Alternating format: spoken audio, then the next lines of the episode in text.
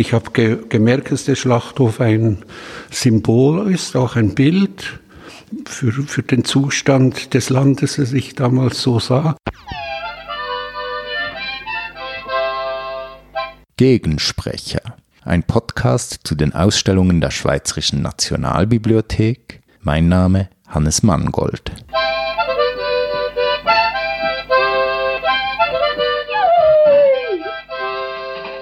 Ja, in der Nationalbibliothek zeigen wir die Ausstellung Fleisch und darin liegen auch Dokumente zum Roman Blösch von Bert Sterchi. Und heute ist Bert Sterchi hier. Wir sprechen mit ihm über Blösch, seinen Roman aus den frühen 80er Jahren und wir sprechen mit ihm über sein neues Buch Capriccio. Bei uns ist auch Joanna Nowotny. Sie betreut das Archiv Bert Sterchi im Schweizerischen Literaturarchiv, das ja auch Teil der Nationalbibliothek ist. Bert Sterchi, im Roman Blösch nimmst du deine Leserinnen und Leser ja mit ins Schlachthaus und das ist nicht immer nur appetitlich. Hast du denn bei der Arbeit an diesem Roman auch Fleisch gegessen oder hat sich da etwas an deinem Fleischkonsum geändert? Leider, leider hat sich dieser Arbeitsprozess über Jahre erstreckt und da gab es Phasen, in welchen ich irgendwie äh, mich mit gewissen Sachen, diesbezüglichen Sachen befasste und sicher weniger oder kein Fleisch gegessen habe. Aber ganz sicher habe ich immer an die ganze Problematik gedacht und auch ein immer wieder eine Art neues Bewusstsein entwickelt. Und ich, war, ich schrieb aber nicht, das muss ich hier auch sagen, ich schrieb das Buch nicht, um vom Fleischessen abzuhalten. Wieso hast du denn dieses Buch sonst geschrieben? Ich, ich habe dieses Buch geschrieben, weil ich mich dazu verpflichtet fühlte, weil ich diese Welt des Schlachtens kannte und weil ich die Ungerechtigkeiten erfahren habe, die in der Arbeitswelt damals besonders in solchen Zusammenhängen passierten.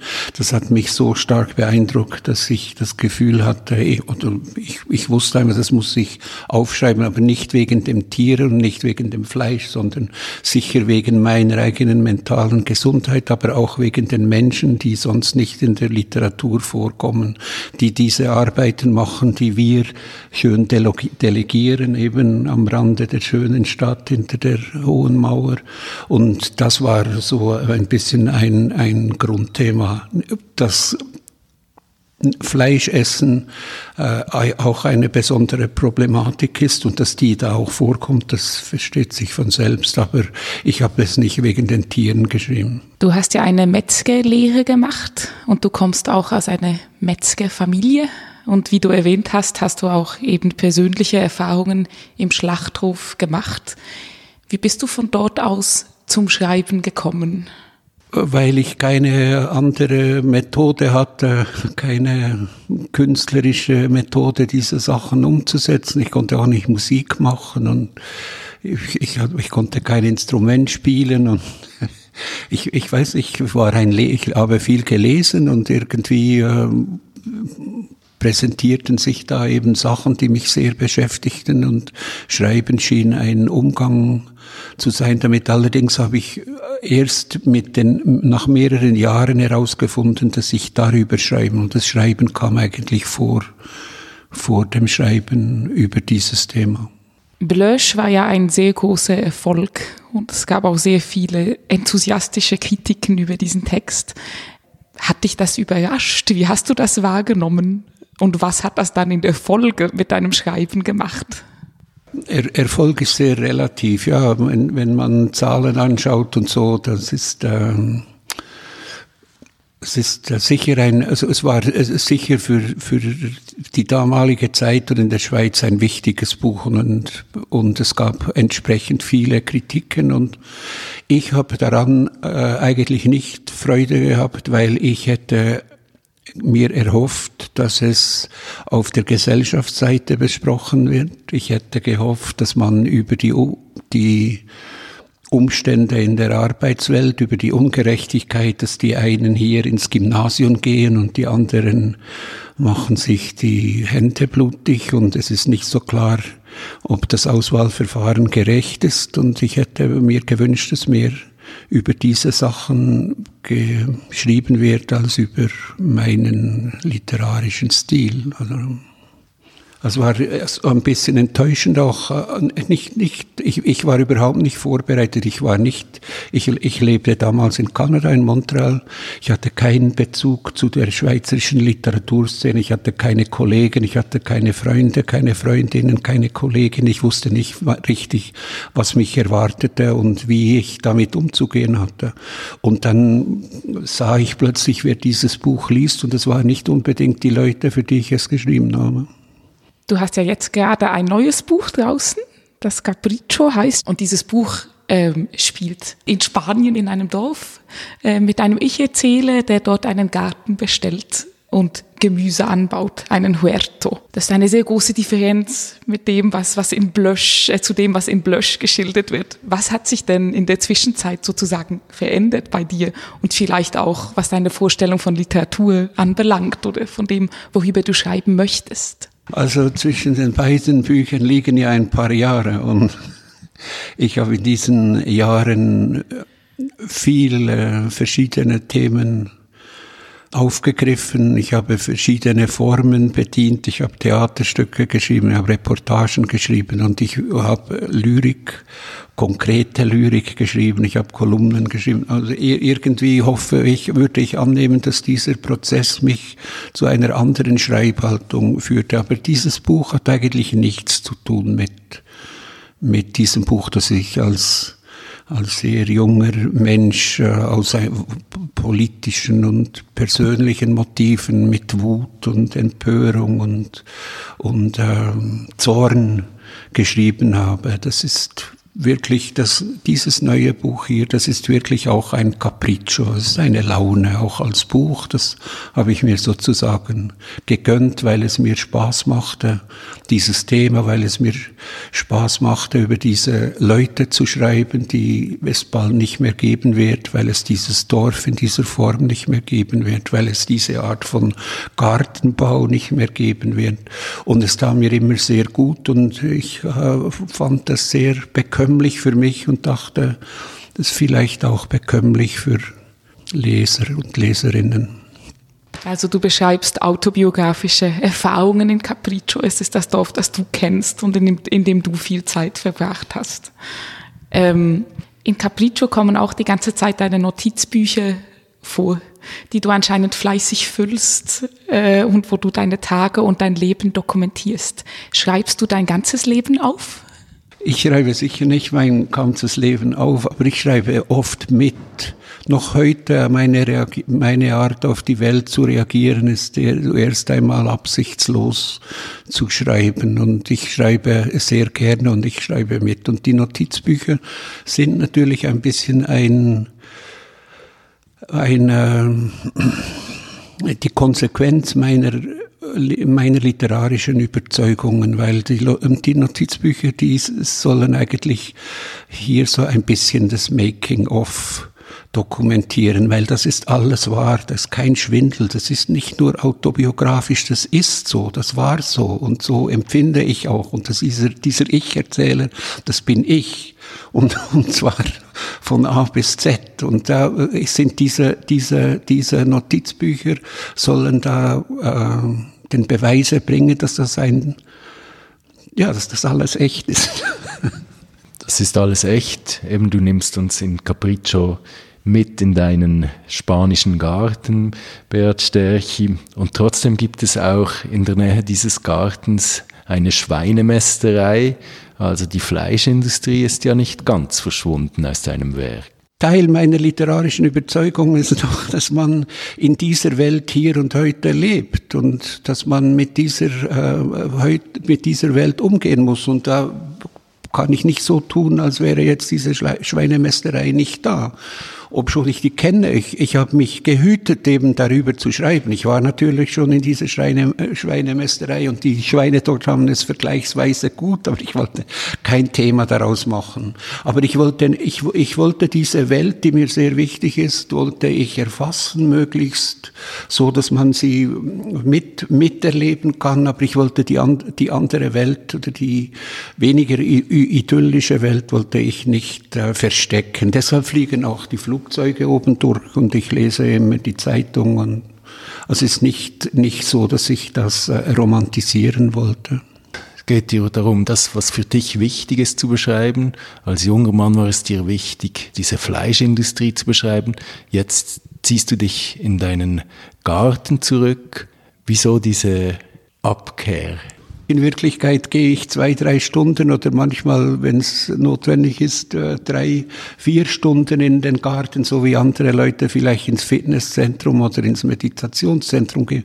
Ich wende mich überhaupt nicht von dieser Welt ab und ich habe nie so viel Zeit zu lesen und auch Zeitung zu lesen, wie wenn ich in diesem Dorf bin, wo ganz, wo ganz viele andere äußere Einflüsse und andere Anforderungen an mich wegfallen. Und Komischerweise bin ich dort, wo es relativ ruhig und abgeschieden ist, irgendwie stärker auf der Welt als in der Stadt. Man, man ist nirgends so in dieser Welt, wie wenn man Ruhe und Zeit hat, zu wissen, dass man hier ist. Und das ist jetzt bei mir halt dieser Ort. Als ich mich äh, vorbereitet habe auf dieses Gespräch, habe ich immer wieder gelesen, dass du so ein bisschen äh, Vorbehalte hast, dass alle immer wieder mit diesem Blösch zu dir kommen und über diesen Blösch etwas wissen wollen. Wir machen jetzt dasselbe. Wir haben auch im Literaturarchiv eigentlich nur Dokumente zu Blösch von dir.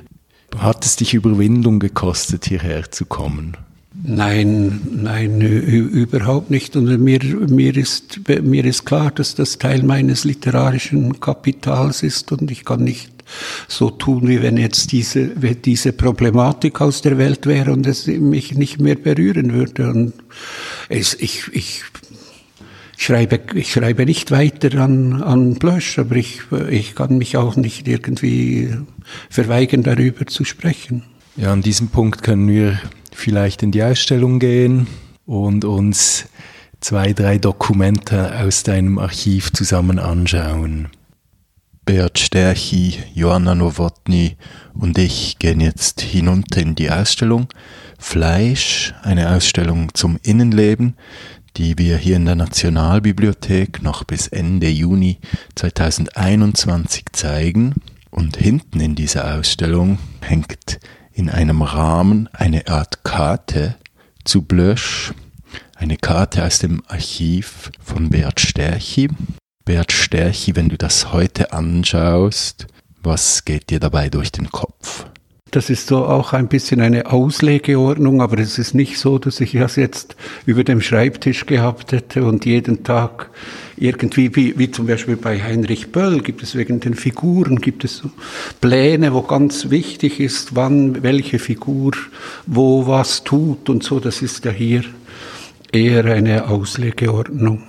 Und, und das hilft, es hilft natürlich schon, dass man ein bisschen ja, ein, ein greifbares oder tangierbares Konzept im Kopf hat. Und das ist ja so sehr abstrakt, der Text, nur mit den Buchstaben. Und zeichnen, zeichnen und Listen machen und so, das hilft schon beim Schreiben. Ist dieses Dokument denn ganz am Anfang des Entstehungsprozesses von Blösch entstanden? Nein, das ist nicht der Anfang. Äh, ich habe am Anfang habe ich den Kern des äh, Romans geschrieben und der ist ja im Schlachthof angesiedelt. Das ist einfach ein Tag in einem Schlachthof, das wollte ich dokumentieren und das wollte ich unbedingt liefern und das musste ich und das wollte ich und dann merkte ich, dass das ja nicht verkraftbar ist, dass man das ja gar nicht lesen kann und dass das da irgendwie, äh, dass die Leute eine Geschichte brauchen und dass die Tiere eine Geschichte brauchen, dass der Schlachthof ein Umfeld braucht und ich habe ge gemerkt, dass der Schlachthof ein Symbol ist, auch ein Bild für die, für, für den Zustand des Landes, das ich damals so sah. Und das wollte ich dann ein bisschen äh, noch komplexer machen und habe dann den, die Geschichte darum herum geschrieben.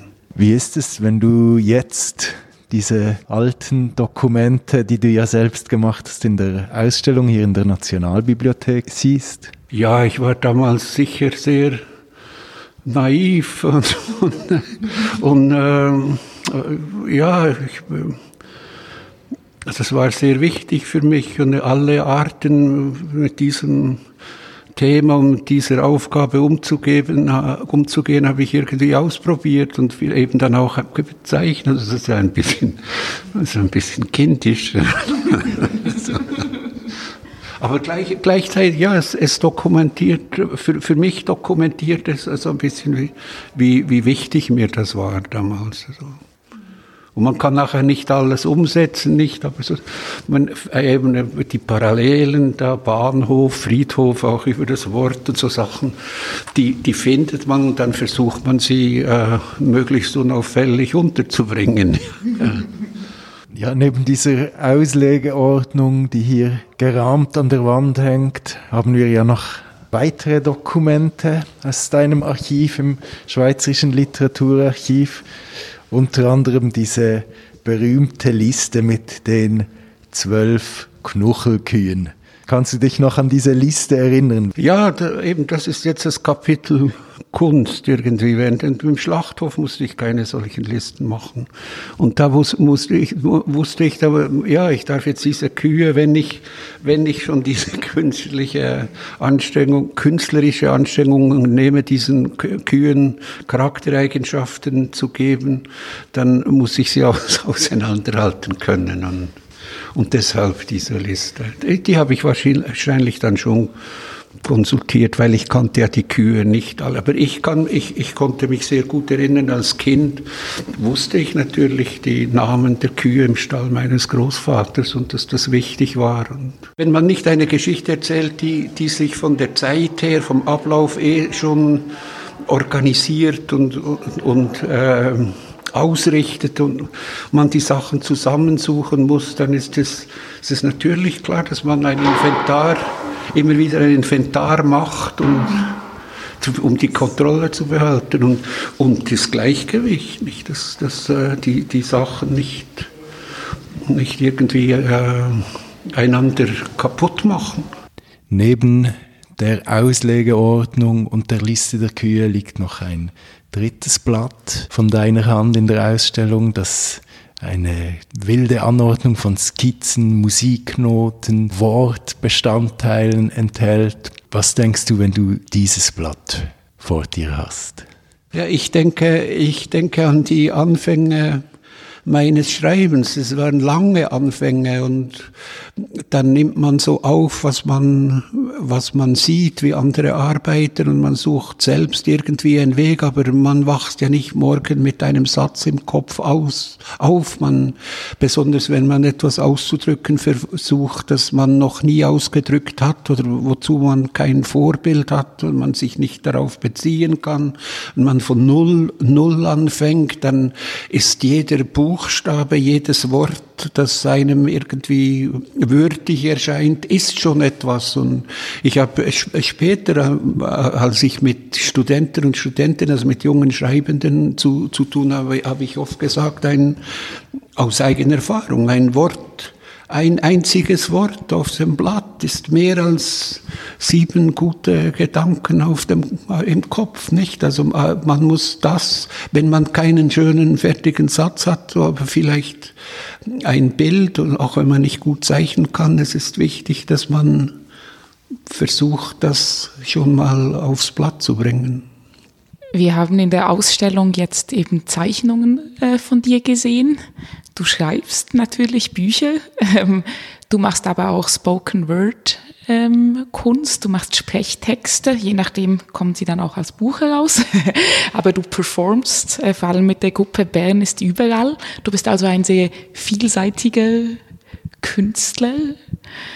Wo fühlst du dich am meisten zu Hause oder wo zieht es dich jetzt gerade vor allem hin? Also ich habe äh, Spoken Word gemacht ich, äh, ich war schon, schon vor Corona eigentlich lange nicht mehr auf einer Bühne. Es, fehl, es fehlt mir auch nicht. Also ich, im Moment sehe ich mich überhaupt nicht als Spoken Word Künstler, aber diese, der Umgang mit der gesprochenen Sprache und die Arbeit mit gesprochener Sprache, das war für mich sehr wichtig. Angefangen hat das mit dem Theater, als ich sprachlich experimentierte und eine Sprache fürs Theater suchte und bei der Alltagssprache war. Und dann war da auch Gotthelf, die, die Sprache von, von Gotthelf, die mich sehr interessiert hat. Und ich hatte einmal ein, ganz viele Gotthelf Gotthelf-Veranstaltungen zu bewältigen und habe angefangen, auf meine Art irgendwie Gott, Gotthelf zu, zu imitieren und zu bewältigen mit Berndeutsch. Und das ist,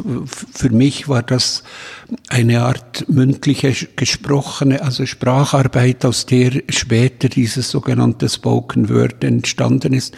Das war für, für mich eine sehr, sehr wich, wichtige Phase, die, die auch mit Realismus zu tun hat, was eben was eben in der, in der Schweiz äh, komischerweise äh, ausgeklammert wird. Man kann nicht eigentlich sich Realist nennen und nicht wissen und nicht hören wollen, wie die Leute sprechen und welche welche äh, Sachen für, für unsere Sprechweise absolut wichtig ist. Das hat mich, das hat mich jahrelang beschäftigt und daraus, ja, habe ich Texte und Theaterstücke gemacht. Das war sehr, sehr wichtig für mich. Aber jetzt, ich hatte dann äh, Be Beschwerden, äh, Hüft, und wenn, wenn ich dann mit anderen, äh, anderen auf die Bühne ging und die sprangen da alle auf die Bühne und ich, ich ich musste hochklettern. Und dann dachte ich, ja, das will ich jetzt ein bisschen, das will ich jetzt ein bisschen abbauen und,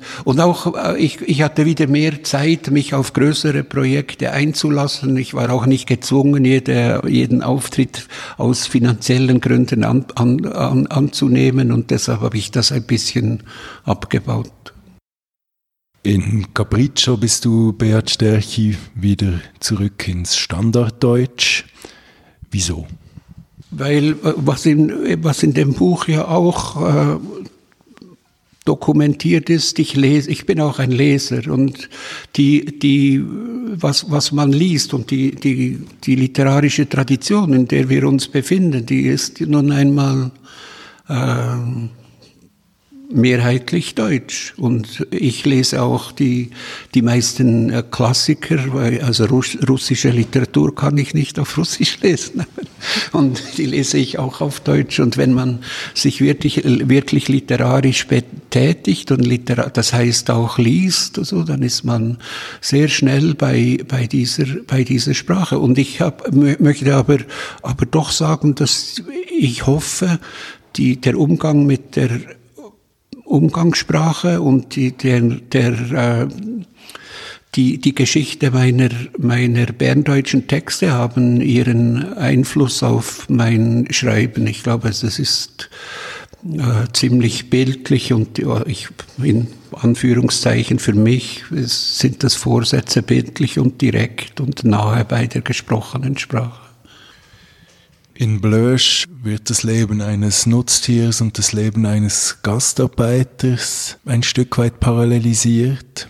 Ähm, stellst du auch eine Analogie her zwischen einem Gärtner und einem Autor in deinem neuen Buch Capriccio? Naja, diese, diese Bezüge sind natürlich da, aber die habe ich nicht bewusst, äh, bewusst gesucht oder sogar zelebriert. Ich glaube, äh, das hat sich einfach so ergeben. Wenn man, wenn man in einem Garten arbeitet, äh, etwas Ähnliches macht wie jemand, der, der schreibt, das ist, glaube ich, offensichtlich, aber das ist für Kunst wahrscheinlich allgemein so.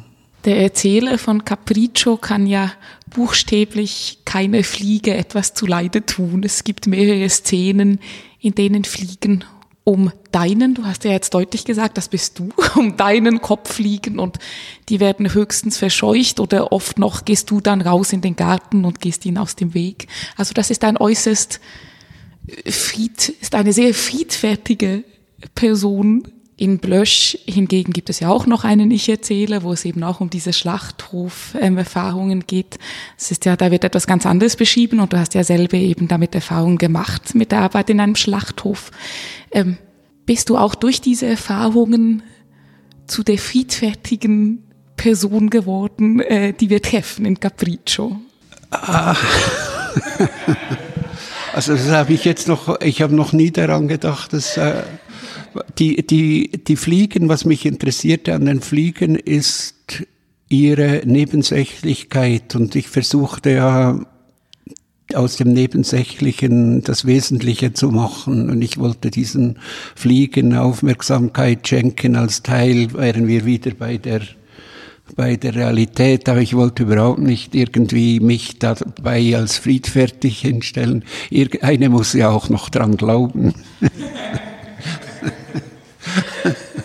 Aber diese, diese Fliegen und, und eben das ist ein, etwas, was mich sehr fasziniert, was mich sehr bereichert hat in diesem Dorf. Es ist übrigens ein großes Glück, dass ich vor 35 Jahren dort landete. Das ist wirklich ein sogenannt stiller Ort. Und stille Orte sind laut, weil man zum Beispiel die Fliegen hört, weil die Fliegen präsent sind und weil die Fliegen groß sein können. beim Lesen fühlt man sich fast schon an, an, diesen Ort mitgenommen. Es ist ein sehr ruhiges Erlebnis und trotzdem ist der Lesefluss sehr schnell. Man will wissen, wie es weitergeht. Dieses meditative Element, ist das auch ein Anspruch von Capriccio, Bert Sterchi? Ich staune immer wieder, was Leute äh, erkennen oder sehen. Und äh, wenn du sagst med meditativ, das ist auch nicht irgendwie, dass ich das zelebrieren äh, möchte oder, oder oben aufs Buch schreiben nach Ihrem Meditationskurs lesen Sie Capriccio. Aber es ist natürlich im, im was ich, was ich äh, in diesem Dorf auch, auch gelernt habe, ist ein, eine andere Zeit. Also die Leute leben noch in einer anderen Zeit, anderen Zeit, also viele der älteren Leute leben auf eine Art in einer anderen Zeit, in, auf verschiedenen Ebenen in einer anderen Zeit. Und ich betrachte es als großes Glück, dass ich das noch ein bisschen mitbekommen konnte. Zum Schluss des Gesprächs möchte ich nochmal auf Fleisch zu sprechen kommen, das Thema unserer Ausstellung. In Capriccio brätst du auch mal ein Steak Bert Sterchi, was denkst du in 50 Jahren? Wie sieht unser Fleischkonsum aus? Braten wir noch Steaks? Wer ist wir? Ich würde äh, sagen, was wir jetzt unsere, unsere Art Menschen in Mitteleuropa betrifft, bin ich nicht so sicher. Aber was China und Argentinien betrifft, glaube ich, werden wir noch Steaks braten schon, dass es ein ziemlich schwieriges Territorium ist. Ich glaube, eventuell könnte es nicht so schnell gehen, wie man denkt, weil diese Symbiose von Mensch und Tier, die ist eigentlich viel, viel stärker, als sich die Leute das bewusst sind. Und ich staune manchmal darüber, wie wenig es den Leuten bewusst sind, wo wir herkommen und wo die Tiere hierher kommen. Also zum Beispiel in, in Spanien der, der, man hätte vor zehn Jahren gedacht, der Stierkampf würde nicht mehr existieren. Jetzt brüstet sich beispielsweise Katalonien, sie hätten den Stierkampf abgeschafft, haben sie überhaupt nicht. Sie haben die Spitze des Eisbergs abgeschafft. In den Dörfern werden wilde Stiere, wilde kleine Kühe durch die Gassen getrieben und gequält wie eh und je. Das Teil dieser Kultur und ich glaube, bei uns, dieser Teil der, der Kultur ist, dass wir nicht, das das ist niemandem bewusst, vielleicht ist es auch nicht wichtig. Wir wären nicht hier ohne Tiere. Und so schnell wird das, die, wird, wird, wird das Leben ohne Tiere nicht stattfinden. Aber der ganze Alpenraum wäre nicht besiedelt von Menschen, wenn es nicht die Symbiose gegeben hätte zwischen Mensch und Tier. Mensch hätte nicht überleben können. Und ob diese Sachen innerhalb von so wenigen Jahren, einer oder zwei Generationen, jetzt gerade einfach verschwinden, da sind wir vielleicht selbst zu stark auch noch Tiere. Vielen Dank für das Gespräch. Vielen Dank, Bert Sterchi. Vielen Dank dafür.